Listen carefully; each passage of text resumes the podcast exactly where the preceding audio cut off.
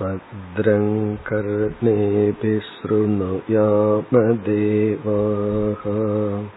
भद्रं पश्येमाक्षभिर्यजत्राः स्थिरैरङ्कैः स्तुष्टुवागुंसस्तनोभिः व्यशेमदेवहिदं यदायुः स्वस्ति न इन्द्रो वृद्धश्रवाः। स्वस्ति नः पूषा विश्ववेदाः। स्वस्ति नस्तार्क्ष्यो अरिष्टनेमिः। स्वस्ति नो बृहस्पतिर्दधातु। ॐ शान्ति शान्ति शान्तिः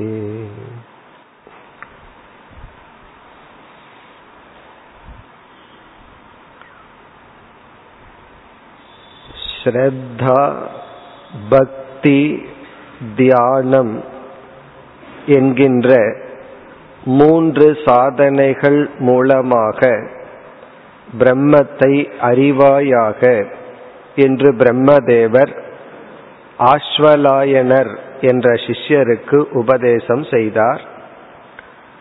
நாம் ஸ்ரத்தா பக்தி என்ற சொல்லினுடைய பொருளை பார்த்து முடித்தோம்.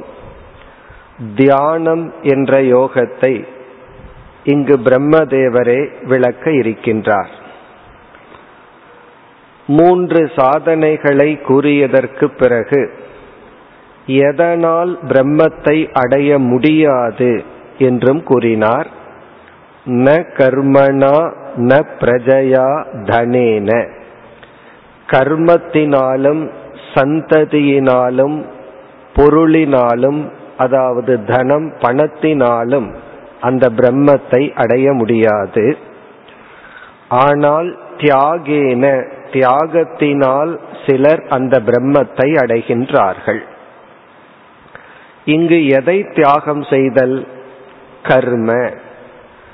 எந்தெந்த கர்மங்கள் யாகங்கள் நம்மை தூய்மைப்படுத்தியதோ அந்த கர்மங்களை சற்று துறந்து நம்மை முழுமையாக ஞான யோகத்தில் ஈடுபடுத்திக் கொள்வதன் மூலம் ஞானத்தை நாம் அடைய முடியும். கர்மத்திலேயே ஈடுபட்டு கொண்டிருப்பவனை சாஸ்திரம் கர்த்தா என்று கூறுகின்றது. நம்முடைய வாழ்க்கை இரண்டு விதமான பிரதானமாக இருக்கலாம். பிரதானம்னா இரண்டு விதத்தில் முக்கியமாக அமையலாம். எப்பொழுதுமே கர்த்தாவாகவே இருந்து கொண்டு இருக்கலாம். ஏதாவது செய்து கொண்டே இருத்தல். இனி ஒரு பிரதானம் பிரமாதா என்று சொல்வது. பிரமாதா என்றால் அறிபவன். எதையாவது படித்து கொண்டும் தெரிந்து கொண்டும் அறிவை வளர்த்தி கொண்டும் இருக்கலாம். இப்படி ஒரு மனிதனுடைய வாழ்க்கை இரண்டு பிரதானமாக இருக்கும். அவனுடைய வாழ்க்கை செயல்பட்டு கொண்டே இருக்கும் அல்லது அறிவை சேகரித்து கொண்டே இருக்கும். இங்கு வந்து பிரம்மதேவர் என்ன கூறுகின்றார்? நீ கர்த்தாவிலிருந்து பிரமாதாவாக மாற வேண்டும். செயல்பட்டு கொண்டிருக்கின்ற நீ உன்னை செயலின் மூலமாக தூய்மைப்படுத்திக் கொண்டு பிரமாதாவாக நீ மாறிக்கொள். என்றால் எப்பொழுதுமே உன்னுடைய கவனம் அறிவை அடைவதிலேயே இருக்கட்டும். அதற்குரிய சாதனையை நீ மேற்கொள்ள வேண்டும். பிறகு அடுத்ததாக நாம் நேற்று பார்த்தது பிரஜா. பிரஜா என்றால் உறவுகள். இந்த உறவுகள் நம்மை பக்குவப்படுத்துகின்றன. நம்ம மனது என்னைக்கு ரிஃபைன் ஆகும் பக்குவம் அடையும் என்றால் மற்ற மனிதர்களோடு இணக்கம் வைக்கும் பொழுதுதான்.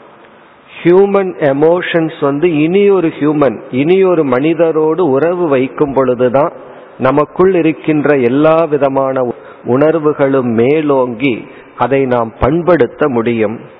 ஆனால் மனிதனுக்கு உறவுக்குள் செல்ல தெரிகின்றது உறவை விட்டு வெளியே வர தெரிவதில்லை. அதற்கு வந்து சாஸ்திரத்துல கொடுக்கிற உதாகரணம் வந்து அபிமன்யுவினுடைய போரை போல. அபிமன்யுவுக்கு ஒரு வியூகத்திற்குள் போக தெரிந்தது. ஆனால் அதிலிருந்து வெளியே வர தெரியவில்லை.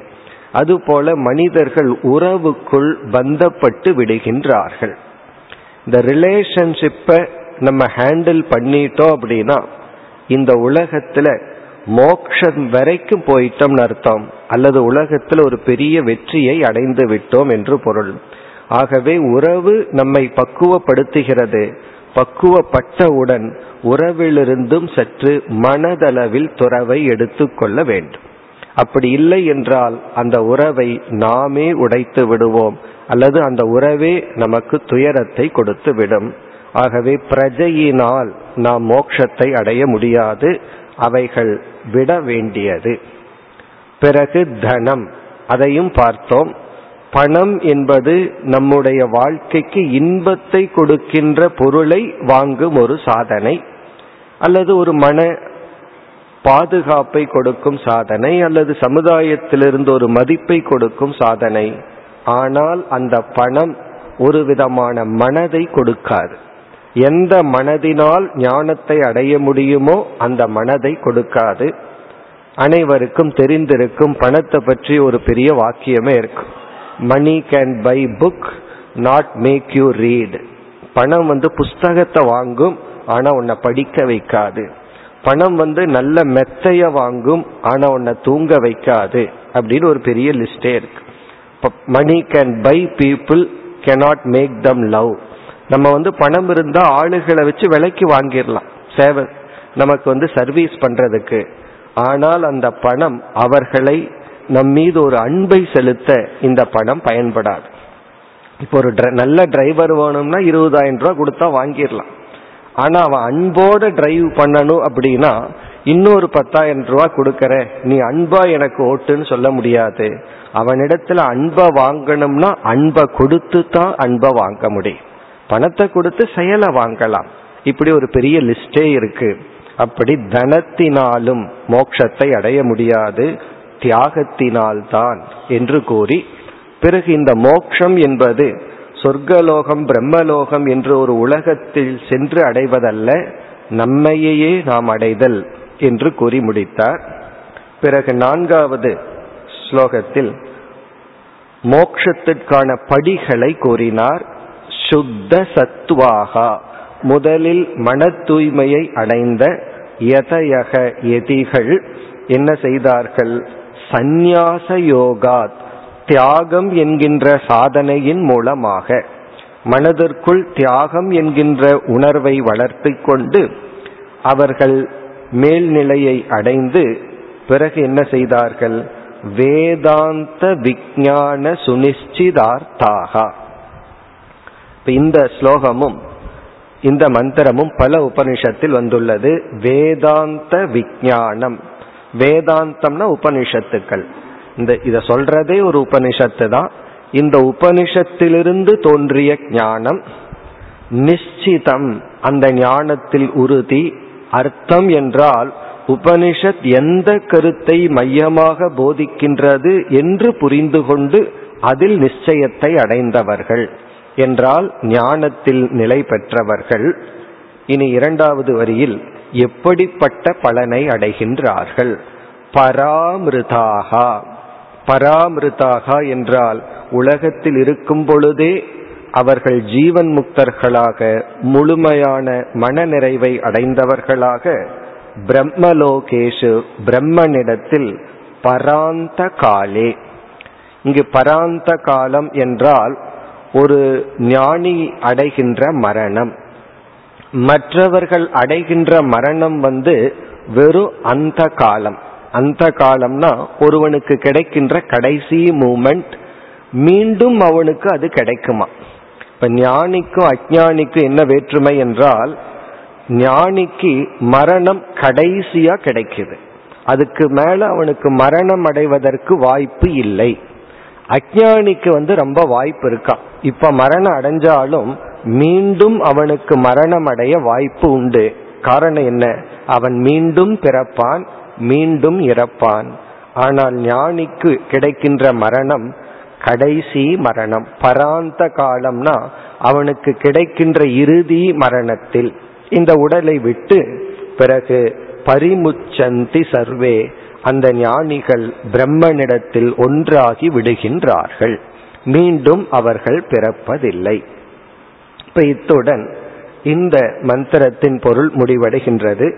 இனி அடுத்த மந்திரத்தில் ஆரம்பித்து அதாவது ஐந்தாவது மந்திரத்திலிருந்து பத்தாவது மந்திரம் வரை தியானம் என்ற சாதனையை பிரம்மதேவர் விளக்குகின்றார்.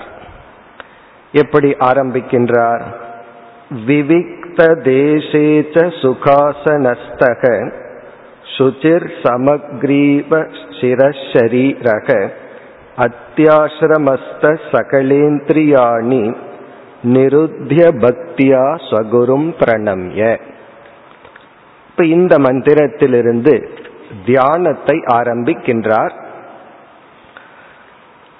தியானம் என்ற ஒரு சாதனையை நாம் முதலில் இரண்டாக பிரிக்கின்றோம். அதாவது தியானத்தை பல கோணத்துல பல விதத்துல பிரிக்கலாம். முதல்ல இரண்டா பிரிக்கிறோம். பிறகு பிரிச்சதுல பல விதத்துல பிரிக்கலாம். அதில் ஒரு விதமான தியானத்திற்கு உபாசனம் என்றும் இனியொரு விதமான தியானத்திற்கு நிதித்தியாசனம் என்றும் பெயர் கொடுக்கப்படுகின்றது உபாசனம் என்று ஒரு விதமான தியானம். நிதித்தியாசனம் என்று இனியொரு விதமான தியானம் என்று தியானம் இரண்டாக பிரிக்கப்படுகிறது. இந்த சொல்கள் எல்லாம் உபாசனம் நிதித்தியாசனம்ங்கிறதெல்லாம் ஒரு இடத்துல இப்படி பிரிக்கிறோம். ஆனா உபனிஷத் போன்ற சாஸ்திரத்துல நிதித்தியாசனம்ங்கிற தியானத்திற்கும் சில இடத்துல உபாசனம்ங்கிற சொல் பயன்படுத்தப்படும். அதனால ரொம்ப ஸ்ட்ரிக்டா இந்த சொல்லுதான் அப்படின்னு அர்த்தம் கிடையாது.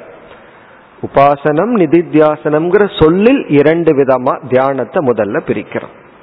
இந்த உபாசனம் என்றால் ஆத்ம ஞானத்தை அடையாதவர்கள் செய்கின்ற தியானம் எல்லாம் உபாசனம்ங்கிற லிஸ்ட்ல வரும்.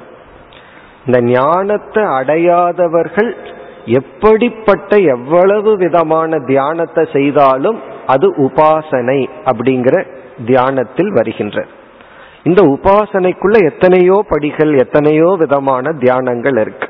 நம்மை அமைதிப்படுத்தும் தியானம் மனதை ஒருமுகப்படுத்தும் தியானம் பண்புகளை அடையக்கூடிய தியானம் என்று பலவிதமான தியானங்கள் எல்லாம் இருக்கு. அது வந்து உபாசனம். நிதித்தியாசனம் என்றால் ஞானத்தை அடைந்தவர்கள் மேற்கொள்கின்ற தியானம். ஆத்ம ஞானத்தை அடைஞ்சிட்டு ஒருத்தன் தியானத்தில் அமர்ந்தா அவன் என்ன தியானம் எப்படிப்பட்ட தியானம் செய்தாலும் அதை நிதித்தியாசனம்ங்கிற பெயர்ல தான் சொல்லி ஆக வேண்டும்.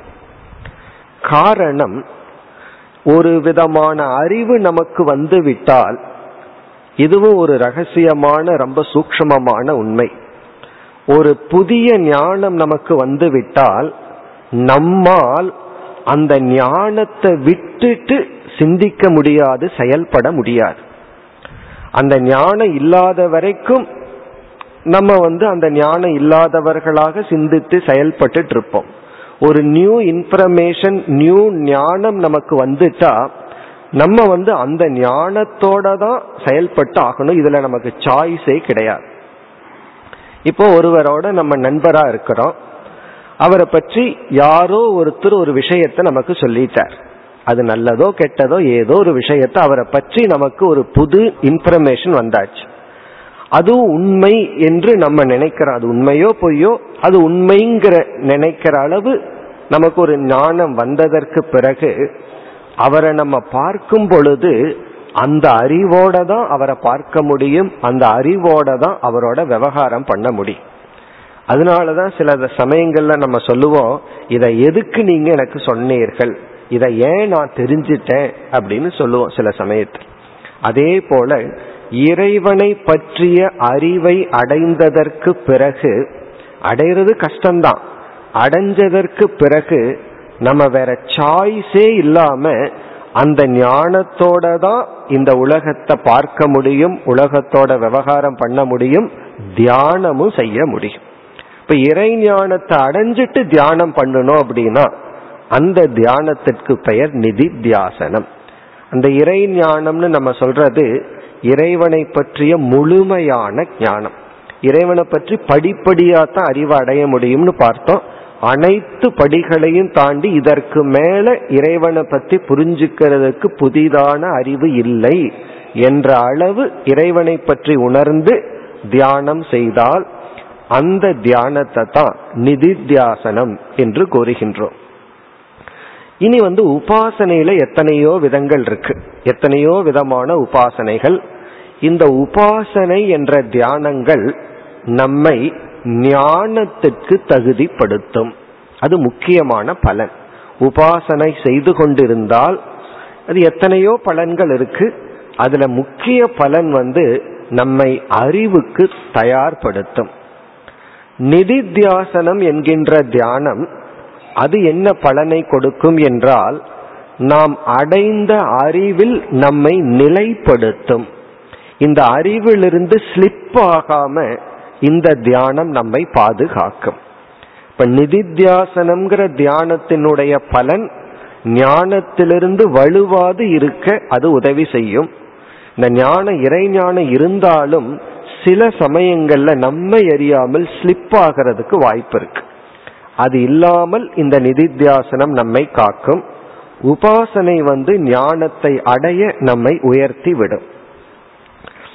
இந்த பகுதியில் அதாவது ஐந்தாவது மந்திரத்திலிருந்து பத்தாவது மந்திரம் வரை இங்கு நிதித்தியாசனம் என்ற தியானத்தை பிரம்மதேவர் குறிப்பிடுகின்றார். அவர் உபாசனையை பற்றி பேசவில்லை.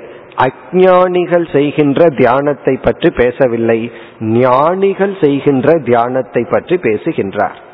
ஆகவே நம்ம வந்து லோ லெவல் இருக்கிற அதாவது ஆரம்பத்தில் இருக்கிற தியானத்தை பற்றி பார்ப்பதற்கு பதிலாக ஒரு ஞானி மேற்கொள்கின்ற தியானத்தை பார்க்க போகின்றோம். அதனால உபாசனையை விட்டுட்டு இப்பொழுது நிதித்தியாசனத்திற்கு வருகின்றோம். இந்த நிதித்தியாசனம் மீண்டும் இரண்டு வகைப்படும். இரண்டு விதமான நிதித்தியாசனம் இருக்கு. ஒரு விதமான நிதித்தியாசனம் அந்த நிதித்தியாசனத்தை இனிமேல் தியானம்னே சொல்லுவோம். ஒரு விதமான தியானம் வந்து ஓர் குறிப்பிட்ட நேரத்தில் ஓர் குறிப்பிட்ட இடத்தில் அமர்ந்து செய்தல். இனியொரு விதமான தியானம் வந்து ஒரு குறிப்பிட்ட நேரம் குறிப்பிட்ட இடம் குறிப்பிட்ட அமைப்பில் அமர்ந்து செய்யாமல் நம்ம எப்பொழுதெல்லாம் இந்த இறைவனை பற்றிய அறிவை மன நமக்குள்ள ரீகலெக்ட் பண்ணி மீண்டும் மீண்டும் மனதிற்குள் கொண்டு வந்து பிறகு உபனிஷத்து வாக்கியங்களை எடுத்து மீண்டும் மீண்டும் சிந்திக்கின்றோமோ அதுவே ஒரு விதமான தியானம். அதற்கு வந்து இந்த இடத்துல தான் இப்படித்தான் உட்கார்ந்துருக்கணும் இந்த காலத்துல தான் இருக்கணும்னு எந்த நியதியும் கிடையாது. நம்ம வந்து டிராவல் பண்ணிட்டு இருக்கும் போதோ அல்லது ஏதாவது ரிலாக்ஸ்டா இருக்கும் போதோ நம்முடைய சிந்தனை எண்ணங்கள் வந்து இறைவனை பற்றிய அறிவு இறைவனுடைய ஞானத்தில் இருந்து கொண்டு இருந்தால் அதை ஆங்கிலத்தில் கான்டம்ப்ளேஷன் சொல்லுவோம். கான்டம்ப்ளேஷன்னா அந்த திங்கிங்ல இருக்கிற அது வந்து ஒரு விதமான நிதி தியாசனம். அதாவது இறை ஞானத்தை நம்ம முழுமையா அடைந்ததற்கு பிறகும் நம்முடைய வாசனைகள் மனப்பதிவுகள் என்ன செய்யும்? அந்த ஞானத்தை செயல்பட ஓட்டாமல் இந்த பதிவுகள் வந்து அடிக்கடி மேல வந்துடும் அப்ப நம்ம என்ன பண்ண வேண்டியது வரும்? சில சமயங்கள்ல அந்த ஞானம் இருந்தும் அந்த ஞானம் சக்தியற்றதாகிவிடும். பிறகு சில பழக்கங்கள் நம்முடைய சில குணங்கள் வந்து மேலோங்கி விடும். ஒவ்வொரு மனிதனுக்கும் ஏதோ ஒரு விதமான பாதிப்பு இருக்கு. எந்த ஒரு மனிதனும் எந்த பாதிப்பும் இல்லாமல் வளர்ந்து விட முடியாது. ஏதாவது ஒரு துயரங்கள் பாதிப்புகள் அதாவது யாராவது நாள் அவமானப்பட்டிருக்கலாம் அல்லது வந்து பொருளை இழந்திருக்கலாம் அல்லது உறவுகளை இழந்திருக்கலாம் ஏதாவது ஒரு பாதிப்பு இருக்கும். அந்த பாதிப்பினுடைய தாக்கம் வந்து ஞானம் தன்னுடைய பலனை கொடுக்க தடையாக இருக்கும். அப்போ ஒரு விதமான நிதித்தியாசனத்தை வந்து அலர்ட் லைஃப் அப்படின்னே சொல்லலாம். அலர்ட் லைஃப்னா இந்த ஞானத்தை மறுபடியும் மறுபடியும் கொண்டு வந்து என்ன பலகீனம் நமக்கு இருக்கோ அந்த பலகீனத்தை நீக்குவதற்காக இந்த டச் இருக்கணும். இந்த உபனிஷத்து திங்கிங் அதை நமக்குள்ள ரீகலெக்ட் பண்ணிட்டே இருந்தோம் அப்படின்னா அது ஒரு விதமான நிதித்தியாசனம் அந்த தியானத்துக்கு நியதிகள் எல்லாம் கிடையாது. இப்படி உட்காரணும் இங்க உட்காரணும் இப்படித்தான் இருக்கணுங்கிறது கிடையாது. இது ஒரு டைப் ஆனால் இந்த இடத்தில் முதல் விதமான தியானத்தையும் கூறுகின்றார். பிறகு இரண்டாவது விதமான தியானமும் கூறப்படுகின்றது. இரண்டுனா இரண்டு விதமான நிதித்தியாசனம் இந்த நிதித்தியாசனத்துல முதல் டைப் வந்து உபாசனையில சில விதிமுறைகள் எல்லாம் இருக்கு. அதாவது அஜானி செய்கின்ற தியானத்துல சில கண்டிஷன்ஸ் எல்லாம் இருக்கு. தியானம் நடைபெற வேண்டும் என்றால் அதற்கு ப்ரிப்பரேஷன் ரொம்ப முக்கியம். அதெல்லாம் நல்லா இருந்தா தான் தியானம்ங்கிறது சக்சஸா நடக்கும். ஒரு சர்ஜரி நடக்கணும் அப்படின்னா அந்த சர்ஜரியை விட ரொம்ப முக்கியம். அதற்காக அந்த பேஷண்ட்டை ப்ரிப்பேர் பண்றது தான் அவருக்கு பிபியை பார்த்து சுகரை பார்த்து கரெக்டான ஸ்டீசியா கொடுத்து அவரை ப்ரிப்பேர் பண்ணி சர்ஜரிக்கு தயாராக வைக்கிறது தான் ரொம்ப கஷ்டமான வேலை. பிறகு சர்ஜரிங்கிறது ரொம்ப சுலபமான வேலை. அப்படி இந்த தியானம்ங்கிறது கொஞ்சம் சுலபம்தான் தியானம் என்னைக்கு கஷ்டமாகுது அப்படின்னா அந்த ப்ரிப்பரேஷன்ல ஏதோ ஒரு ப்ராப்ளம் இருந்தால் ஏற்கனவே தியானம் பண்றது கஷ்டம். அப்படி இருக்கையில அதற்கு தயார் பண்றதுலயும் நம்ம குறை வைத்து விட்டால் பிறகு தியானம் அதை விட கஷ்டமாயிரும். தியானம் பண்றது கஷ்டம். வயிறு நிறைய சாப்பிட்டு இவர் தியானம் பண்றாருன்னு வச்சுக்கோமே. பிறகு நம்ம என்ன பண்ணி இருக்கிறோம் நாமளே தியானத்திற்கு ஒரு இடையூற கொடுத்திருக்கோம். அப்ப அந்த தியானத்துல நம்மளுடைய வயிறு எவ்வளவு தூரம் இருக்கணும்னு ஒரு நியதி இருக்கு. எவ்வளவு சாப்பிட்டு நம்ம தியானம் பண்ணணும்னு ஒரு நியதி இருக்கு. அதை நம்ம செஞ்சோம் அப்படின்னா தியானத்திற்கு நம்மளே உதவி செய்யறோம். ஆகவே உபாசனைங்கிற தியானம் அஜானிகள் செய்கின்ற தியானத்திற்கு சில விதிமுறைகள் இருக்கு. அதே விதிமுறைகள் தான் ஞானி செய்கிற தியானத்திற்கும் உள்ளது. இரண்டு பேருக்கும் வேற்றுமை இல்லை. ஒரு ஞானி தியானம் செய்தாலும் சரி அஜானி தியானம் செய்தாலும் சரி தியானத்திற்கு முன்னாடி செய்ய வேண்டிய சில ப்ரிப்பரேஷன் அது வந்து காமன் இரண்டு பேர்த்துக்கும் பொதுவானது. இதெல்லாம் நமக்கு ரொம்ப சாதாரண கருத்தா தெரியலாம். ஆனா இதன் ஒவ்வொன்றிலும் முக்கியத்துவம் இருக்கின்றது. இவைகளெல்லாம் சேர்ந்துதான் நம்மை தியானம் என்ற சாதனையை செய்ய வைக்கும். ஆகவே இந்த ஐந்தாவது ஸ்லோகத்தில் பிரம்மதேவர் என்ன சொல்கின்றார்?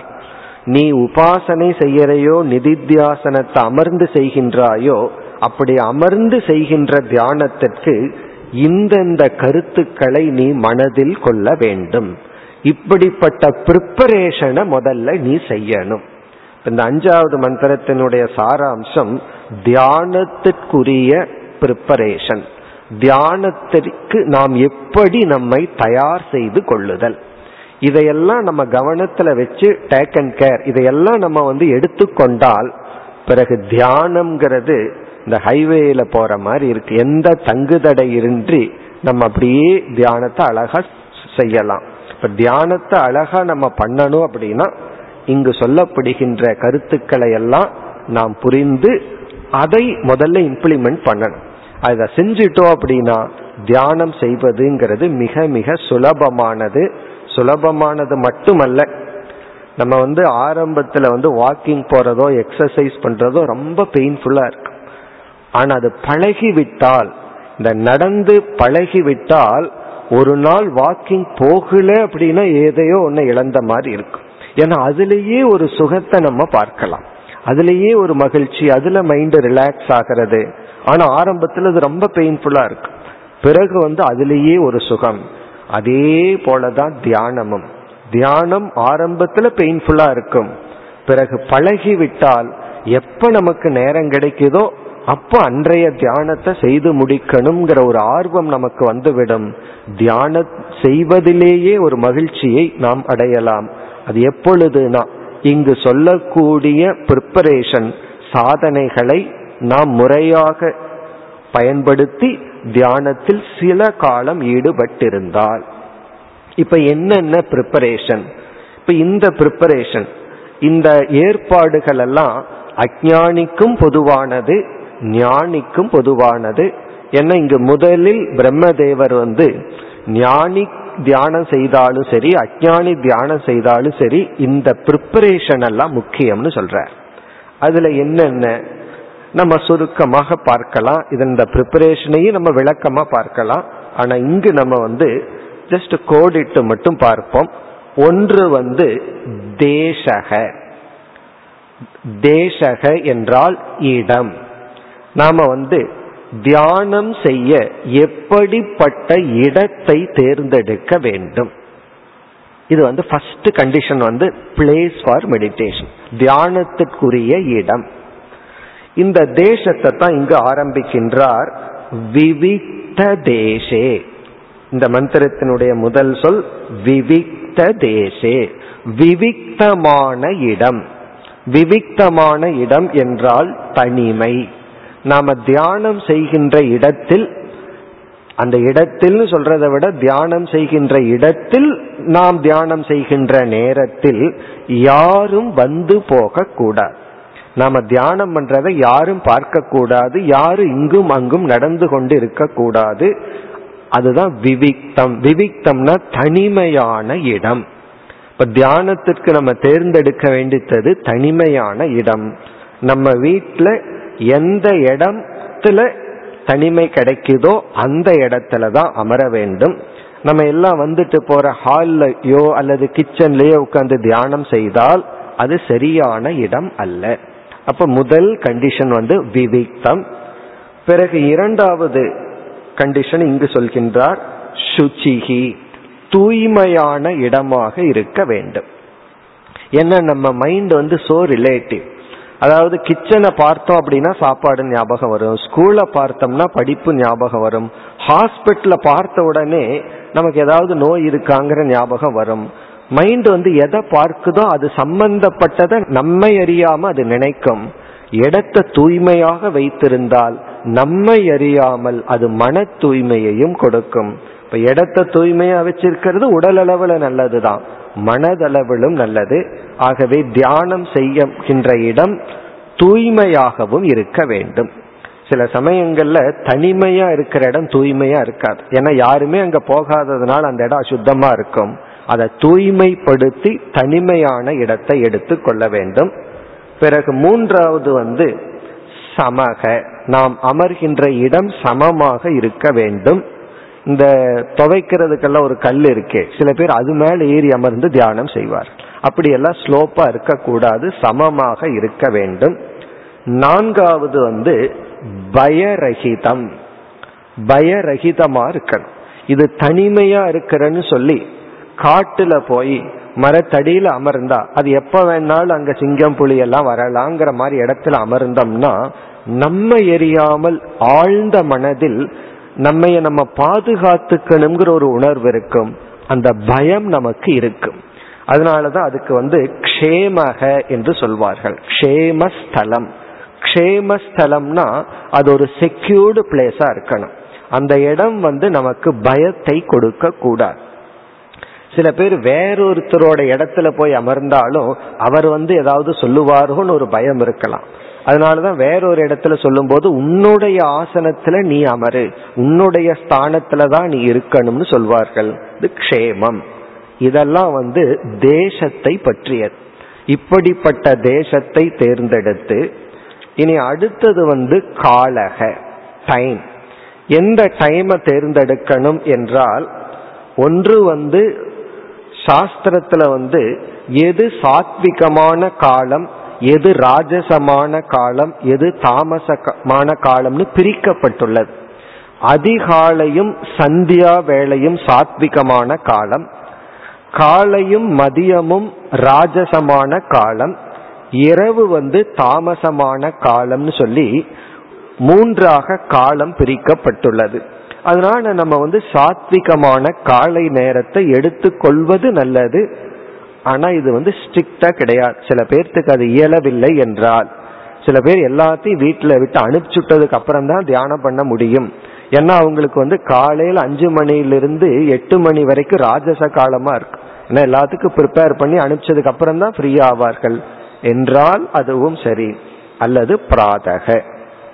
பிறகு இரண்டாவது முக்கியம் வந்து எந்த காலத்தில் நம்முடைய உடலில் உள்ள வயிறு இருக்கே அது காலியா இருக்குமோ அதுதான் உகந்த காலம்னு சொல்லுவார்கள். எம்டி ஸ்டொமக் இருக்கிறதா பெஸ்ட் டைமா அது எந்த நேரத்துல இருக்கோ சில பேர் அஞ்சு மணிக்கு எந்திரிச்சு ஒரு பத்து தோசை சாப்பிட்டாங்கன்னு வச்சுக்குவோமே பிறகு ஆறு மணிக்கு தியானம் பண்ண முடியாது. ஆகவே எந்த காலத்துல நம்முடைய வயிறு காலியா இருக்கோ அந்த காலம். இனி அடுத்தது வந்து நம் உடல் சம்பந்தமாக வந்து விடுகிறது. அதுலதான் இந்த மந்திரத்துல இதுவரை வேற எந்த இடத்திலையும் சொல்லாத சில கருத்துக்களை எல்லாம் இங்கு பிரம்மதேவர் குறிப்பிடுகின்றார். நம்ம உடலை வந்து ஐந்து கூறாக பிரிக்கின்றோம். அன்னமயம் பிராணமயம் மனோமயம் விஜயானமயம் ஆனந்தமயம்னு சொல்லி. அதெல்லாம் நம்ம படிச்சிருக்கலாம். அன்னமயம்ங்கிறது இந்த ஸ்தூல உடல். இந்த ஸ்தூல உடல் தியான காலத்துல எப்படி இருக்க வேண்டும்? எப்படி இருப்பது உகந்தது? அதை இங்கு குறிப்பிடுகின்றார். சமக்ரீவ சிர சரீரக சம சமகன சமமாக இருக்க வேண்டும். கிரீவ சிர சரீரக தியானத்தில் நாம் அமர்ந்து இந்த ஸ்தூல உடல் வந்து நம்முடைய உடல் நம்முடைய கழுத்து இவைகளெல்லாம் நேராக இருக்க வேண்டும். அதாவது நன்கு அமர வேண்டும் நிமிர்ந்து அமர வேண்டும் என்று பொருள். கிரீவன கழுத்து சமக்ரீவ சிரகன தலை பிறகு வந்து சரீரம் உடல். இந்த மூன்றும் ஸ்ட்ரெயிட்டா இருக்கணும். அந்த அளவுக்கு நமக்கு ஹெல்த் இருந்தா அப்படி இருந்தா நல்லது. ஏன்னா சில பேர் வந்து அறுபத்தஞ்சு எழுபது வயசுக்கு மேலதான் தியானம் பண்ணணுங்கிற ஒரு ஞானோதயமே வரும். அதற்குள்ள உடம்பு வந்து அப்படி நிக்கிற சக்தியை எல்லாம் இழந்திருக்கலாம். அப்படி இழந்திருந்தால் தவறில்லை. அதாவது மெடிக்கல் ரீசன்ல அப்படி முடியலன்னா பரவாயில்ல. அப்படி ஏதாவது நிறுத்தி மீண்டும் உடலுக்கு ஒரு கஷ்டத்தை வர வச்சுக்க கூடாது. முடிந்தால் அப்படி அமர வேண்டும். அமர்ந்து உடலானது நேராக இருக்க வேண்டும். பிறகு வந்து மென்மையாகவும் உறுதியாகவும் அமர வேண்டும். ரெண்டு கான்ட்ரடிக்ஷன் மென்மையாகவும் அமரணும் உறுதியாகவும் இருக்கணும். அதாவது பாடி ரொம்ப ஸ்டிஃபா வச்சுக்க கூடாது. அதுக்கு ஒரு எக்ஸாம்பிள் சொன்னா புரிஞ்சிடும். இந்த டாக்டர் வந்து நமக்கு இன்ஜெக்ஷன் கொடுக்கும்போது கையை இறுக்கமா வச்சுட்டா எப்படின்னா அது வந்து ஊசி உள்ள போகாது. அப்ப என்ன சொல்லுவார்கள்? கொஞ்சம் தளர்த்தி விடுங்கள்னு சொல்லுவார்கள். அதே போல நம்ம தியானத்தில் இருக்கணும். தியானத்தில் இருக்கும்போது டாக்டர் இன்ஜெக்ட் பண்றாருன்னு நினைச்சுக்கணும். அப்படி பாடியை ரிலாக்ஸ்டா இருக்கணும். அதே சமயத்துல வந்து தள்ளி விட்டா விழுகாத அளவும் இருக்கணும். ரிலாக்ஸ்டா மென்மையாகவும் அதே சமயத்தில் உறுதியாகவும் உடலை வைத்திருக்க வேண்டும். அடுத்தது வந்து பிராணன். இந்த தியானத்தை ஆரம்பிக்கும் பொழுது நம்முடைய பிராணனை வந்து மூன்று நியதிகள் பிராணனுக்கு சொல்வார்கள். அது ஒரு சின்ன பிராக்டிஸ் பண்ணிட்டு பிறகு தியானத்துக்கு செல்ல வேண்டும். ஒன்று நம்முடைய மூச்சு காற்று ஆழ்ந்தும் மென்மையாகவும் சீராகவும் இருக்க வேண்டும். அதாவது டீப் ஸ்மூத் ஈவன் இந்த மூணு கண்டிஷன் எதுக்கு? பிராணன். ஆழ்ந்து ஆழ்ந்துனா நன்கு உள்ள மூச்சை விட்டு உள்ளே எடுத்து வெளியே விடுதல் ஆழ்ந்து. இந்த ஆழ்ந்து எடுக்கிறதும் கூட சில பேர் ரொம்ப வேகமா செய்வார்கள். அப்படி இல்லாமல் மென்மையாக மெதுவாக அதாவது டீப் பிறகு ஜென்டில் ஸ்மூத் ஆர் ஜென்டில் பிறகு சீராக மெதுவாக இப்படி ஒரு சில முறை செய்து நம்முடைய மனதை சற்று அமைதிப்படுத்தி பிறகு அடுத்தது தான் ரொம்ப முக்கியம். அதைத்தான் இங்கு குறிப்பிடுகின்றார். மூன்றாவது மனோமய கோஷக. அதாவது உடல் பிராணன் இதை இப்படி சரிப்படுத்தி கொண்டு மனதிற்கு வர்றோம். இந்த தியானம் பண்றதே நம்முடைய மனசு தான் ஆகவே இந்த மனதிடத்துல தான் நம்ம கொஞ்சம் ஒரு எக்ஸ்ட்ரா கேர் கொடுக்கணும். இந்த பிராணன் நம்மால செய்ய முடியவில்லை. உடலை வந்து இங்க சொல்றபடி வச்சுக்க முடியல. ஈவன் இருப்பிடம் எந்த இடத்துல தியானம் பண்றங்கிறதும் கூட நம்மால முடியல. இதை எல்லாமே காம்ப்ரமைஸ் பண்ணிடலாம் இதெல்லாம் கம்பல்சரி இல்லை. இருந்தா நல்லது. ஆனா இந்த மனதுல வந்து காம்ப்ரமைஸ் பண்ண முடியாது. இந்த மனது எப்படி இருக்க வேண்டும்? அது இங்கு சொல்லப்பட்டுள்ளது. இந்த மனம் எப்படி இருக்கணும்னா தியானம் எந்த நேரத்துல நம்ம செய்யறோமோ அந்த நேரத்துல மனம் எந்த விதமான உணர்வுகளினுடைய கிரிப்ல இருக்கக்கூடாது. எந்த விதமான எமோஷனுடைய கிரிப்ல இருந்தா நம்மால தியானம் செய்ய முடியாது. எமோஷனல் கிரிப் அப்படின்னு என்ன அர்த்தம்? தியானம் செய்யற காலத்துல அதிகமாக இன்பமும் நமக்கு இருக்கக்கூடாது. அதிகமான துன்பம்ங்கிற உணர்வு இருக்கக்கூடாது. அதிகமான கோபம் பொறாமை வெறுப்பு இப்படிப்பட்ட உணர்வுகள் வந்து அதிகமா நம்மிடத்துல இருந்தா மேலோங்கி இருந்தால் அந்த நேரத்துல நாம் தியானம் செய்யக்கூடாது. ரொம்ப சோகமா இருந்தோம் அப்படின்னா ஏதோ ஒரு காரணத்துல ரொம்ப துயரப்பட்டு இருந்தா அந்த நேரத்துல செய்யற தியானம் ரிலாக்ஸேஷன் மெடிடேஷன் நம்ம ரிலாக்ஸ் பண்றதுக்கு தான் தியானம் பண்ணணுமே தவிர இந்த நிதித்தியாசனம்ங்கிற தியானமோ அல்லது ஜபமோ அல்லது வேறு விதமான தியானத்தை நம்ம செய்யக்கூடாது.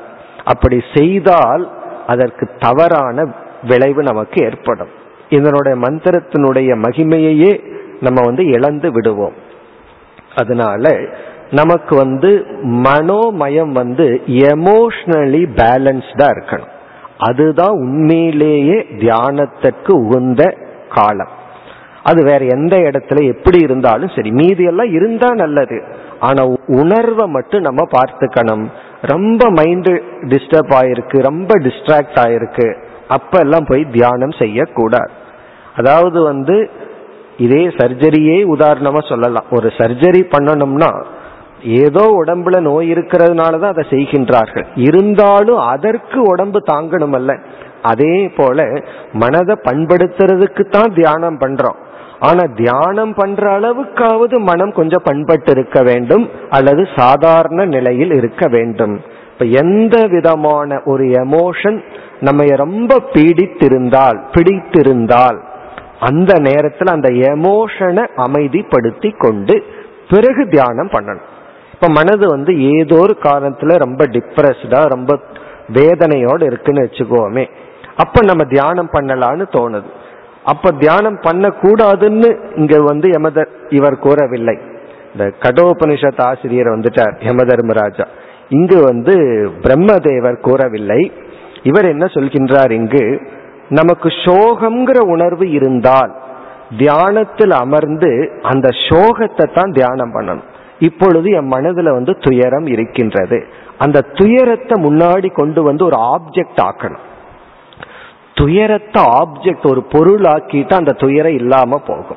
அந்த துயர சப்ஜெக்டா இருக்கும்போது அந்த துயரத்தை அனுபவிச்சுட்டு இருப்போம். அந்த துயரத்தையே நம்ம பார்க்க ஆரம்பிச்சோம் அப்படின்னா கொஞ்ச நேரத்தில் அந்த துயரம்ங்கிற உணர்வு வந்து அப்படியே நம்மை விட்டு போகும். அதே போல யாராவது மீது ஒரு பெரிய கோபம் ஒரு ஆங்கர் இருந்ததுன்னு சொன்னா தியானம் பண்ணணும்னு தோன்றினால் அந்த தியானத்தில் அமர்ந்து முதலில் அந்த கோபத்தை பார்க்கணும். கோபத்தை என்னைக்கு பார்க்கிறோமோ பிறகு அது நம்மை விட்டு கொஞ்சம் போயிடும் பார்க்கும் பொழுதே நம்ம விட்டு கொஞ்சம் டிஸ்டன்ஸ் போயாச்சுன்னு அர்த்தம். பார்க்காத வரைக்கும் தான் நாமவே கோபஸ்வரூபமா இருப்போம். அதே போல பொறாமை. இது போல எந்த உணர்வுகள் நம்மை ஆட்டி படைச்சிட்டு இருக்கோ அந்த உணர்வுகளாகவே நாம் இருந்துட்டு இருக்கிறோம் அதிலிருந்து நம்ம தப்பித்து கொள்ளணும்னா ஃபர்ஸ்ட் ஸ்டெப் வந்து அந்த உணர்வை ஆப்ஜெக்ட் ஆக்கணும். ஆப்ஜெக்ட்னா அந்த உணர்வையே நம்ம பார்க்க வேண்டும்.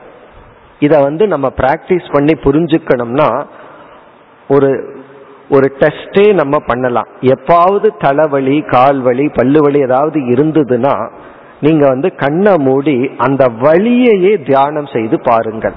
கொஞ்ச நேரத்தில் அந்த வழியே சுகமா இருக்கும் நடக்கும்போது எக்ஸசைஸ் பண்ணும்போது ஒரு வலி எப்படி சுகமா இருக்கோ அதே போல அந்த பெயினை நம்ம ஆப்ஜெக்ட் ஆக்கிட்டோம்னா அந்த பெயினே நமக்கு வந்து நம்மை அது எடுத்துக்கொள்ளாமல் அது அப்படியே நம்மிடமிருந்து மறைந்து விடும் அப்படி இந்த மனோமய கோஷத்துல எப்படி இருக்கணும் என்றால் எந்த விதமான உணர்வுகளாலும் பாதிக்கப்படாமல் இருக்கணும்.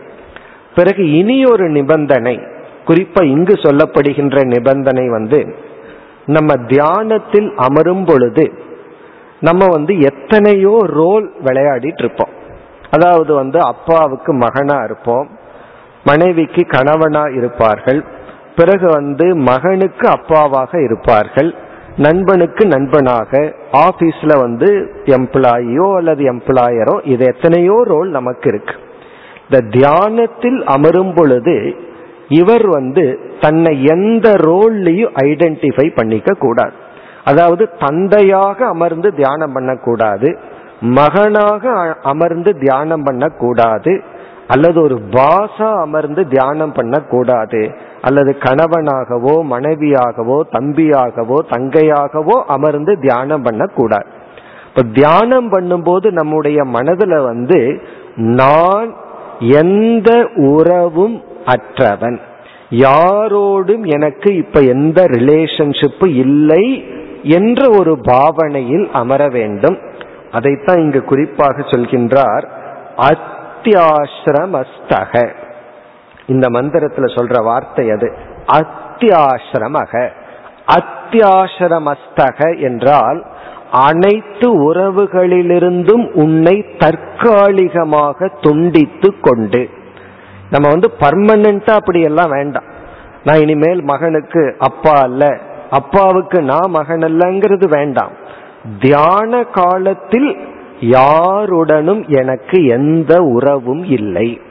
பிறகு நான் யாரோட ரிலேட் பண்ணிட்டு இருக்கேன் நான் என்னுடன் ரிலேட் பண்ணிட்டு இருக்கேன் எனக்கு நான் தான் உறவு.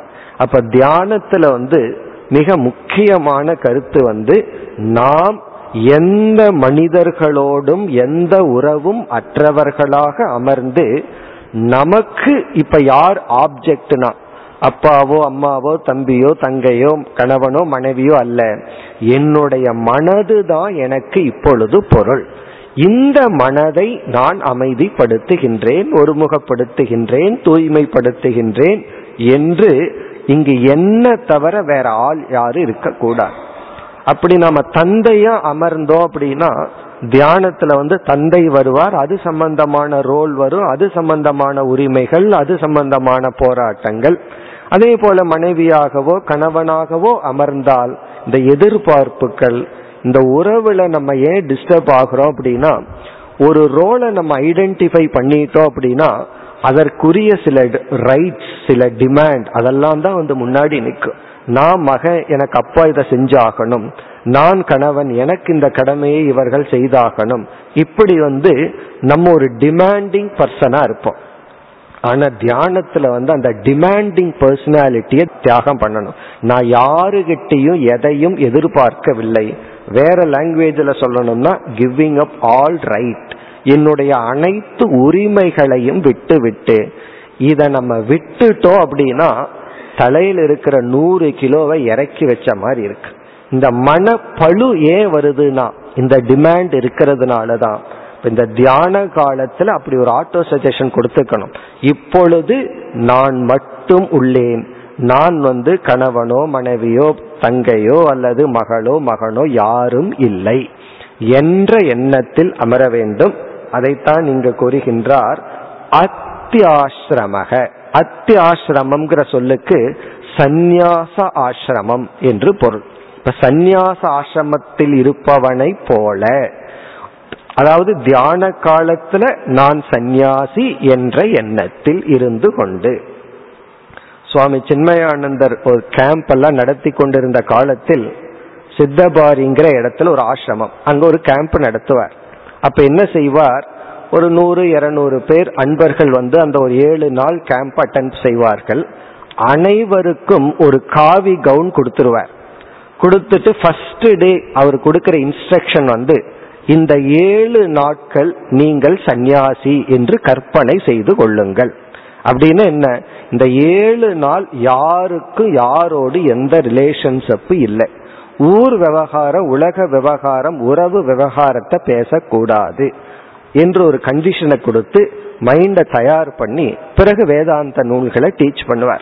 அது அவருடைய பழக்கமா இருக்கு. அந்த ஆசிரமத்துல மட்டும் அந்த ஒரு ஹேபிட் சாமிஜி வைத்திருந்தார். அதுதான் இந்த உபனிஷத் சொல்லப்பட்டுள்ளது. இதை சொல்லி அவர் சொல்லுவார் அத்தியாசிரமஸ்தக. அத்தியாசிரமஸ்தக என்றால் தியான காலத்தில் ஐ எம் அன்ரிலேட்டட் நான் யாருடனும் எந்த உறவும் உள்ளவனாக இல்லை என்று இருந்து கொண்டு சகலேந்திரியாணி நிருத்திய எல்லா இந்திரியங்களையும் அமைதிப்படுத்தி இதுவும் மனோமய கோஷம் அல்லது விஜயானமய கோஷத்தில் வருகின்றது. இந்த மனோமய கோஷம்ங்கிறது எ பாடி ஆஃப் எமோஷன் அந்த இடத்துல வந்து எந்த எமோஷனும் தியானத்துக்கு வந்து தொந்தரவு பண்ணக்கூடாதுங்கிறதுக்காக இப்படி பிறகு இந்திரியங்களை எல்லாம் அமைதிப்படுத்தி பிறகு இனி ஒன்றை கூறுகின்றார் பக்தியா ஸ்வகுரும் பிரணம்ய. பக்தி என்ற ஒரு உணர்வை எடுத்துக்கொண்டு ஸ்வகுரும் தன்னுடைய ஆசிரியரை குருவை பிரணம்ய மனதால் வணங்கி ஸ்வகுரும் தனக்கு அறிவை கொடுத்த குருவை பிரணம்ய என்றால் மனதால் வணங்கி அது ஒரு சடங்கு போல இருக்கக்கூடாது. இந்த டெய்லி நம்ம பூஜை பண்றோமே சில பேர் ரொம்ப அவசரமா ஆபீஸுக்கு போக வேண்டியது இருந்தா கடவுளையே நினைக்காம கடவுளை பூஜை பண்ணிட்டு போவார்கள். அது ஒரு சடங்கு மாதிரி அப்படியே ஒரு காட்டிட்டு போறேன் அப்படி இல்லாமல் பக்தியா? பக்தி என்ற உணர்வுடன். இப்ப இங்க என்ன சொல்கின்றார்? உன்னுடைய அன்பை வந்து மற்றவர்களுக்கு செலவிட்டுட்டா பகவானிடத்துல பக்தி செலுத்த முடியாது. ஆகவே நீ அந்த நேரத்துல அனைவரிடத்திலிருந்து உன்னை விளக்கி கொண்டால் உன்னுடைய மனதில் அன்பு இருக்கும். அது இப்பொழுது பக்தியாக மாறி குருவை வணங்கி. இந்த இடத்துல குரு என்றால் இறைவன் குரு. நமக்கு அறிவை கொடுத்த பிறகு தட்சிணாமூர்த்தி அல்லது இஷ்ட தேவதை யாரை வந்து பலகால இறைவனாகவோ நினைத்து கொண்டிருக்கின்றோமோ அவரையோ குருவையோ வணங்கி. இந்த வணங்குதல் அப்படிங்கிறது பணிவை குறிக்கின்றது. இந்த தியானம் எல்லாம் நம்ம செய்யும் பொழுது நம்ம எரியாமல் சில சக்திகள் எல்லாம் நமக்கு வந்துடலாம் சில சித்துக்கள் வரலாம். மனோ தைரியம் மனோபலம் எல்லாம் நமக்கு வரலாம். ஆகவே நமக்கு கர்வம் வந்து விடக்கூடாது. ஆகவே குருவை வணங்கி குருவினுடைய ஆசிர்வாதத்தை நாம் அந்த நேரத்தில் பெற்றுக்கொண்டு பிறகு தியானத்தில் ஈடுபட வேண்டும். இப்ப இங்கு என்ன கருத்து என்றால் தியான காலத்தில் நான் யாரோடும் சம்பந்தப்பட்டவன் அல்ல. நான் மட்டும் இருக்கின்றேன் என்ற ஒரு மனநிலையை உருவாக்கி கொண்டு எந்த விதமான உணர்வுகளுக்கும் அடிமையாகாமல் அல்லது எந்த விதமான கோபம் பொறாமை எதிர்பார்ப்பு போன்ற உணர்வுகள் மேலோங்கி இல்லாமல் பார்த்து கொண்டு அப்படி இருந்தால் அதை சமப்படுத்தி பிறகு தியானத்தில் அமர வேண்டும். இனி அடுத்தது வந்து விஜயானமய கோஷம். அன்னமய கோஷம்ங்கிறது உடல் பிராணமய கோஷம்ங்கிறது பிராணன் மனோமய கோஷம்ங்கிறது உணர்வுகள். அதுல நம்ம இந்த கருத்தை பார்த்தோம். அடுத்தது புத்தி. இந்த தியானத்துல நம்ம என்ன பண்ணணும்? புத்திய வந்து அமைதிப்படுத்த வேண்டும். அதாவது வந்து புத்தி கிட்ட நம்ம என்ன சொல்லணும்? புத்தினா இந்த திங்கிங் ஃபேக்கல்டி சிந்தித்தல் திட்டமிடுதல். பிறகு நம்ம நம்ம எரியாமல் எடுத்து வச்ச டேட்டாவை எல்லாம் ப்ராசஸ் பண்றது. விஷயங்களை எல்லாம் ப்ராசஸ் பண்றதெல்லாம் புத்தி. இந்த புத்திக்கு என்ன இன்ஸ்ட்ரக்ஷன் கொடுக்கணும்? தியான காலத்தில் நீ ஓய்வெடுக்க வேண்டும். உனக்கு ரெஸ்ட் கொடுத்துறேன் அப்படின்னு சொல்லி புத்தியை பயன்படுத்த கூடாது இந்த புத்தியை பயன்படுத்த கூடாதுங்கிறது தியான காலத்துல மட்டும்தான். சில பேர் வந்து தலைகீழா இருக்கும். மற்ற நேரத்துல புத்திய பயன்படுத்தாம தியான காலத்துல மட்டும் பயன்படுத்துவார்கள். காரணம் என்னன்னா புத்தி கொஞ்சம் ஆக்டிவா இருக்கணும்னா இந்த மனசு கொஞ்சம் அமைதியா இருக்கணும். சூழ்நிலை அமைதியா இருக்கணும். இந்த எல்லாம் அமைதியா இருந்தா தான் புத்தி கொஞ்சம் நல்ல ஆக்டிவா வேலை செய்யும். அதனால தியானத்துல அமர்ந்த உடனே புத்தி என்ன நினைக்குது? எனக்கு நல்ல சந்தர்ப்பம் கிடைச்சது அப்படின்னு சொல்லி புத்தி வந்து நல்லா செயல்படும். அதனாலதான் சில பேர் தியானம் பண்ணி கொஞ்ச நாள்ல அவர்கள் பிசினஸ் நல்லா நடக்கும். சில சமயங்கள்ல பல வெற்றிகள் எல்லாம் நடக்கும். இவங்க என்ன நினைச்சுக்கிறாங்க? தியானம் பண்ணினதுனாலதான் எனக்கு பிசினஸ் நல்லா இருக்கு எல்லாம் நல்லா போகுதுன்னு நினைக்கிறார்கள். அது தியானம் பண்ணாததுனாலதான். காரணம் என்னன்னா இவங்க தியான காலத்துல புத்தி நல்லா வேலை செஞ்சு இதை சக்சஸ் பண்ணிடுது. அப்ப என்ன நடந்திருக்குன்னா தியானம் நடக்கல. தியானம்ங்கிற பேர்ல புத்தி கொஞ்சம் நல்லா வேலை செஞ்சிருக்குன்னு அர்த்தம். சாஸ்திரம் என்ன சொல்லுது? இத நீ மத்த நேரத்துல வச்சுட்டு மற்ற நேரத்துல புத்திய வேலை செய்யற மாதிரி ஒரு சூழ்நிலையை கொடுத்துட்டு தியான காலத்தில் புத்திக்கு வேலை கொடுக்க கூடாது. அப்பதான் தியானம் பண்ண முடியும். இல்ல நான் வந்து கண்ணை மூடி இந்த மாதிரி எல்லாம் அமர்ந்து எமோஷனல் எல்லாம் சரி பண்ணி நான் ஆழ்ந்து சிந்திச்சு சில முக்கியமான டிசிஷன் எடுக்கணும் அப்படின்னா எடுக்க வேண்டும். ஆனா அதுக்கு பேரு தியானம்னு சொல்லக்கூடாது. நான் தியானம் பண்றேன்னு சொல்லாம நான் வந்து புத்தியை பயன்படுத்தி சிலதை புரிஞ்சுக்க போறேன் அப்படின்னு சொல்லலாம். அதை நம்ம தியானம்னு நினைத்து விடக்கூடாது. இப்ப தியானத்துல நம்ம புத்திக்கு ஓய்வை கொடுக்க வேண்டும். எந்த திங்கிங்கும் இருக்கக்கூடாது. வேற விதமான திங்கிங் புத்தி வந்து எதையாவது திங்க் பண்ண ஆரம்பிச்சதுன்னா இப்ப இது வேண்டாம். உனக்குன்னு ஒரு தனி நேரம் கொடுக்கறன்னு சொல்லணும். ஆனா நார்மலா அப்படி நம்ம செய்யறது இல்லை ஏதாவது ஒரு ப்ராப்ளம் இருந்ததுன்னா நம்ம அமர்ந்து கண்ணை மூடி தியானத்துக்குரிய ப்ரிப்பரேஷன் எல்லாம் செஞ்சு பிறகு நம்ம யோசிக்கணும். அப்படி யோசிச்சா தான் சாதாரண எந்த ஒரு செயலையும் நன்கு செயல்படுத்த முடியும். இந்த புத்தி போடுற கண்டிஷன் படி தான் நம்ம செயல்பட்டு இருக்கோம் புத்தியினுடைய வேல்யூவே நமக்கு தெரிவதில்லை. ஆகவே புத்திக்கு தனி நேரத்தை அலாட் பண்ணணும். தியானத்தில் புத்தியானது அமைதியாக இருக்க வேண்டும். இனி ஆனந்தமய கோஷத்தை பற்றி சில கருத்து இருக்கு. அது இப்பொழுது நமக்கு முக்கியமில்லை. இப்படி வந்து நான்கு விதமான கோஷத்தையும் நாம் இவ்விதம் தயார் செய்து கொண்டு இனி தியானத்தில் ஈடுபட வேண்டும். இந்த நியதிகள் எல்லாம் ஒரு அஜானி செய்யறானோ அல்லது ஞானி செய்யறானோ எல்லாத்துக்கும் சமம். இது வந்து எல்லாத்துக்கும் பொதுவானது. இதை நம்ம செய்து கொண்டோம் என்றால் தியானம்ங்கிறத ஸ்டார்ட் பண்றது ஆரம்பிக்கிறதே கஷ்டமா தெரியாது. பிறகு கொஞ்ச நாள்ல நம்மால் தியானத்திற்குள் ஈடுபட முடியும் அல்லது தியான பயிற்சி செய்ய முடியும். பல பேர் வந்து பல வருஷம் தியானம் செய்துட்டு இருக்கிறோம்னு நினைச்சு பிறகுதான் ஒரு ஞானோதயம் வரும். இத்தனை நாளா நான் செஞ்சது தியானம் அல்ல. பல வருஷத்துக்கு அப்புறம் புரிய வேண்டியது இருக்கு. காரணம் என்ன? எதையோ ஒன்றை நம்ம தியானம்னு நினைச்சிருப்போம். ஆனா தியானம் என்றால் இந்த ப்ரிப்பரேஷனை செஞ்சுட்டு இனி அடுத்தது இது தியானம் அல்ல இதெல்லாம் தியானத்திற்கான ஏற்பாடு. இனி அடுத்த மந்திரத்துல வந்து எதை தியானிக்க வேண்டும்? அதுதான் தியானத்தை முடிவு செய்கின்றது. இதெல்லாம் ப்ரிப்பேர் பண்ணிட்டோம் அப்படின்னா ஃபீல்டு வந்து கிளியர் ஆயாச்சு. இனி நான் எதை மெடிடேட் பண்றோம்? அடுத்த ஆறாவது மந்திரம் பெரிய மந்திரம். இதுல என்ன சொல்கின்றார்? தியானத்திற்குரிய விஷயத்தை சொல்றார். ஆப்ஜெக்ட் ஆஃப் மெடிடேஷன் இதெல்லாம் ப்ரிப்பரேஷன் ஆஃப் மெடிடேஷன் இது தியானத்திற்கான ஏற்பாடுகள். இனி வந்து எதை தியானித்தல்? இந்த எதை தியானிக்கிறோம்ங்கிறது தான் நம்ம ஆரம்பத்துல தியானத்தை இரண்டா பிரிச்சோம். உபாசனை நிதித்தியாசனம்னு பிரிச்சோம். நாம செய்யற தியானம் உபாசனையா நிதித்தியாசனமா என்பது இந்த எதை தியானிக்கின்றோங்கிறத பொறுத்து அமைகிறது.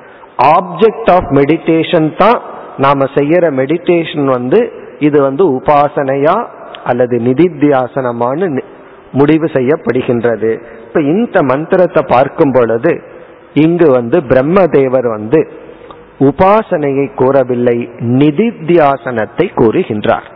இப்ப நிதித்தியாசனம் என்றால் இறைவனுக்குரிய சில லட்சணங்கள். இப்ப இறைவனை வந்து இறை தத்துவத்தை நம்ம இரண்டாக பிரிக்கின்றோம். ஒன்று வந்து சகுணம் பிரம்ம இனி ஒன்று நிர்குணம் பிரம்ம. மாலை வகுப்பிலையும் இன்று நாம் பார்க்க போறோம். சகுணம் பிரம்ம நிர்குணம் பிரம்ம. இந்த நிர்குண பிரம்மத்தை தியானித்தால் அது நிதித்தியாசனம். சகுணம் பிரம்மத்தை தியானித்தால் அது உபாசனை. சகுணம் பிரம்ம என்றால் மாயா தத்துவத்துடன் கூடிய பரம்பொருள். இந்த மாயையுடன் கூடிய பரம்பொருளை தியானித்தோம் அப்படின்னா அந்த மாயையுடன் கூடிய பரம்பொருளையே பல ஆங்கிள் பல ஸ்டேஜில் தியானிக்கலாம். அதுல பலவிதமான தியானங்கள் இருக்கு. ஆனா மாயையுடன் கூடிய பிரம்மன் மாயை அற்ற தூய்மையான நிர்குண பிரம்மத்தை தியானித்தால் அது நிதித்தியாசனம். இந்த நிர்குண பிரம்மத்தை எப்ப தியானிக்க முடியும்னா நிர்குண பிரம்மத்தை பற்றிய அறிவை அடைந்ததற்கு பிறகுதான் தியானிக்க முடியும். ஓரளவுக்கு அறிவு அடைஞ்சாதான் அந்த நிர்குண பிரம்மத்தை தியானிக்க முடியும். இப்ப இங்கு வந்து பிரம்மதேவர் வந்து நிர்குண பிரம்மத்தை தியானிக்க வேண்டும். எப்படி தியானிக்க வேண்டும்னு கூறி பிறகு ஒரு கால் உன்னால நிர்குண பிரம்ம தியானம் செய்ய முடியவில்லை என்றால் சகுண பிரம்மத்தை எப்படி தியானிக்க வேண்டும்னு மற்ற மந்திரங்களில் கூற போகின்றார். இப்ப இந்த ஒரு மூன்று பெரிய லைன் உள்ள மந்திரத்தை பார்த்தோம்னா ஹிருத் புண்டரீகம் விரஜம் விசுத்தம் விசிந்திய மத்தியே விஷதம் விஷோகம் இப்படி மந்திரம் ஆரம்பிக்கின்றது. இப்ப இங்க என்ன சொல்கின்றார்? விசுத்தம் விரஜம் ஹிருத் புண்டரீகம். ஹிருத் புண்டரீகம் என்றால் ஹிருதயம் என்கின்ற தாமரையில் புண்டரீகம்னா தாமரை மலர். இங்க ஹிருதயத்தை தாமரை மலருக்கு ஒப்பிட்டு நம்முடைய ஹிருதயம் என்கின்ற தாமரையில் விரஜம் விசுத்தம். விரஜம் என்றால் விக்ஷேபத்தை அடையாத மனதை. விரஜம் என்றால் இந்த ரொம்ப வேகமாக இல்லாத அமைதியான மனதில் விசுத்தம் என்றால் தூய்மையான மனதில். விசுத்தம்னா தூய்மையான மனம். விரஜம் என்றால் விக்ஷேபம் இல்லாத மனதை. இந்த இரண்டுக்கும் உள்ள வேற்றுமை என்னவென்றால் இந்த விசுத்தம்ங்கிறத தான் எந்த விதமான எமோஷனலுடைய கிரிப்ல நம்ம இல்லாமல் அதாவது குறிப்பா நம்ம துயரப்படுத்துகின்ற எமோஷன்ஸ் இப்ப தியானம் பண்ணும்போது இந்த உலகத்தை வாழ்த்தலாம். எல்லாம் நல்லா இருக்கட்டுங்கிற எண்ணம் வந்ததுன்னா அது ரொம்ப சந்தோஷம். அது நல்ல எண்ணம். அது தியானத்திற்கு உகந்த எண்ணம். யார் மீது ஒரு கருணை வருது அன்பு வருது பக்தி வந்தா அந்த எமோஷன் எல்லாம் நல்லதுதான். அதை நீக்க கூடாது ஆனால் எந்த சில உணர்வுகள் பொறாமை கோபம் ஜஸ்டிபிகேஷன் இப்படிப்பட்ட பலகீனங்கள் எல்லாம் நம்ம மனதுல வந்து மேலோங்கி இருந்தால் அது வந்து அசுத்தம் மனக. விசுத்தம் என்றால் அப்படிப்பட்ட உணர்வுகளை தற்காலிகமாக நீக்கி நம்ம தியானத்தில் அமரும் போதே சொல்லணும். எனக்கு வந்து பொறாம உடனே போகாது அதுக்கு பல காலங்கள் எடுக்கும். இந்த பதினைந்து நிமிடம் நான் பொறாமப்படாமல் இருக்கின்றேன். இந்த பதினைந்து நிமிடம் யார் மீதும் கோபப்படாம இருக்கேன். ஏன்னா நம்ம அதை உண்மையை ஒத்துக்கணும். பதினஞ்சு நிமிஷத்துக்கு அப்புறம் நான் கோபப்பட்டுக்கிறேன் எல்லாத்து மீதும் கோபம் நீங்கிற அளவுக்கு எனக்கு பக்குவம் அல்ல. ஆனா தியான காலத்தில் எனக்கு யார் மீதும் கோபம் இல்லை பொறாமை இல்லை. இப்படியெல்லாம் நம்ம வந்து மனதை தற்காலிகமாக தூய்மைப்படுத்தியதாக ஒரு பாவனை செய்து கொண்டு விரஜம் என்றால் மனதினுடைய எண்ணங்களினுடைய வேகத்தை குறைத்து இந்த மனது வந்து அமைதியானா மைண்டு வந்து ஃபாஸ்டா வேலை செய்யும். உடல் வந்து ரொம்ப ஃபாஸ்டா இருந்தா மைண்டு கொஞ்சம் ஸ்லோவா வேலை செய்யும். இந்த ரெண்டுக்குள்ள ஒரு ரிலேஷன்ஷிப் இப்படித்தான். அதனாலதான் நம்ம தியானம் பண்ணும்போது மைண்ட் ஓவர் ஆக்டிவ் ஆயிருது அனைத்து இந்திரியங்களும் உடலும் சூழ்நிலையும் அமைதி அடைந்தால் மனது வந்து ஓவரா வேலை செய்யும். சூழ்நிலைகள் எல்லாம் ரொம்ப ஓவரா ஆரவாரமா இருந்தா நம்ம நினைக்கிறோம் மனசு டிஸ்டர்ப்டா இருக்கணும் இல்ல. மனசு மெதுவா அந்த இடத்துல வேலை செய்யும் காரணம் என்னன்னா உடல் சூழ்நிலைகள் இந்த டிஸ்ட்ராக்ஷன்லயே மைண்டு கொஞ்சம் நம்ம எரியாமல் அமைதி அடைஞ்சிடும் மைண்டு ரிலாக்ஸ் ஆயிக்கிறது எல்லாம் அமைதியானவுடன் மனது ரொம்ப வேகமா இருக்கும். அந்த வேகத்தை இந்த பிராணனை அமைதிப்படுத்துவதன் மூலம் உடலை நேரா வச்சிருக்கிறதன் மூலம் அமைதிப்படுத்தி. இப்ப மனது ரொம்ப வேகமா சிந்திச்சா பிராணாயாமம் ரெண்டு நிமிடம் மூன்று நிமிடம் அல்லது மூன்று நான்கு முறை செய்தால் மனதினுடைய வேகம் குறையும். இப்படிப்பட்ட மனதில் இனி இந்த மந்திரத்துல பதினைந்து லட்சணங்கள் அந்த நிர்குண பிரம்மத்திற்கு சொல்லப்படுகிறது. இந்த லட்சணங்களை எல்லாம் நீ தியானிக்க வேண்டும். அதாவது வந்து ஆரம்பிக்கின்றார். விஷதம் விஷோகம் அச்சிந்தியம் அவ்வியக்தம் அனந்த ரூபம்னு சொல்லி இந்த சொற்கள் எல்லாம் பிரம்மத்தை வர்ணிக்கின்ற சொற்கள். இப்படிப்பட்ட பிரம்மத்தை தியானிக்க வேண்டும். மேலும் நாம் நாளை தொடர்போம் ஓம் போர் நமத போர் நமிதம் போர் நமுதச்சதேம் पूर्णस्य पूर्णमादाय पूर्णमेवावशिष्यते ॐ शान्ति शान्ति शान्तिः